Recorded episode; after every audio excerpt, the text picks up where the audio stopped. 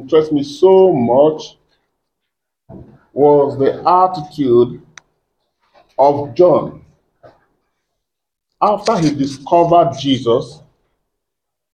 He went home and spoke to his brother Simon.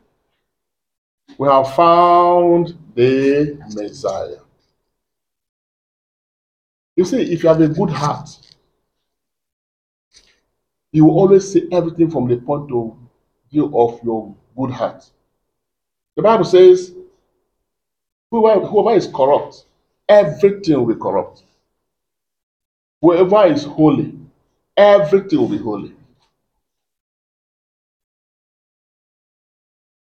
John discovered the Lord. He went home immediately to go and share with his brother. Not only that he shared with his brother, but he said, Come, I must take you to him. Now, just imagine if John failed in that area. What Peter is to would have been there. And look at the same John. He did not even feel bad when he came to Jesus, when he brought Peter to Jesus, and Jesus began to change his name immediately. I'm sure the normal uh, attitude some will be, ah, I brought you. Look at you. And now you are even the head. And they may start getting uh, angry. Do you know that this type of disposition has stopped a lot of people from helping their fellow brothers and sisters? I'm in so place and things good are happening around. And you know that it will be good if you connect one or two or three persons to be part of it. But you feel that couldn't bring them. They might come and what? Outshine you. And so because of that, you block that place. So you remain there alone. There's so much that has to do with the quality of our hearts. If you are good, you are good. If you are wicked, you are wicked. And it will only show itself.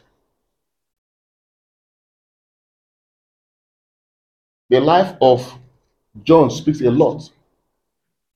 There are a lot of comparisons going on today when they say that the Muslim world love themselves more than the Christian world. It's becoming very palpable every day. Not just in Nigeria, but when you go out there, the outside world. There's this connection they have among themselves, this bond they have, they have among themselves. Once a Muslim sees another Muslim, they need to ask where they come from. Immediately they bond. Immediately they agree. Immediately they start supporting each other. That's how they operate. When you find something good, how do you, how, what type of attitude do you have? Are you ready to bring others into that same realm to enjoy what they're enjoying? John challenges us today more than ever. To what degree are we like a ladder to others to achieve their dreams? Very important in our Christian life. We must abide by the dictates of Jesus. Love one another. Very important. You don't have it all. All of us complement each other in one way or the other. There's no way you can live and say, ah, no, I don't need anybody in my life. It's not possible.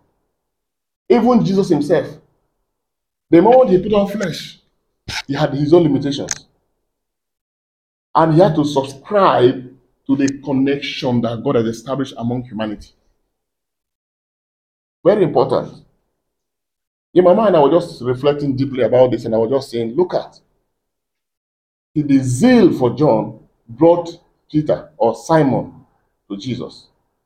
And that encounter became the beginning of the life of Peter. Who can save a lot of people by the little kindness we show, by the little openness we show. Very imperative. Sometimes you get a little bit disgusted when you find Catholics Christians in place of authority, in place of power and opportunity. Personally, I've been able to do that and reach out to them and say, ah, anything happens here, we have people who are desperate, who are in need. Can we be of help to them? And they'll tell you, sorry, you know, you know, you know, you know, all kinds of stories around it.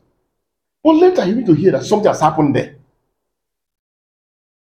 Maybe because they feel that if such people come, the normal ways of getting those things that benefits them will not come. Amen. And so because of that, they, they shed off so that they can do it their normal way and get what they want to get. Forgetting that in life, it's all about how you gain what you gain in life that matters. It's about legacies that you leave.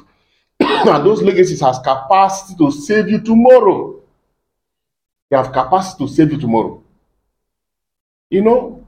And so that's why when I find when I come in contact with men who can tell you the impact they made, the legacy they have left by the help they render to people, I respect them. When God gives you opportunity, use that opportunity and create an opportunity for somebody.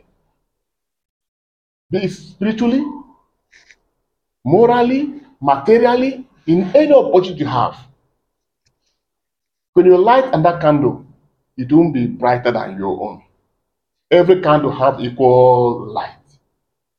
When you think that if you light another candle, it will be brighter than your own, it is just the figment of the mind. Okay? So I encourage beyond major today in the gospel that we should be open to share. We should be open to bring others into the good things that we find. We don't have equal opportunities, but when God gives you one, share with somebody. This 2023, can you make it a point of duty that you will lift somebody up?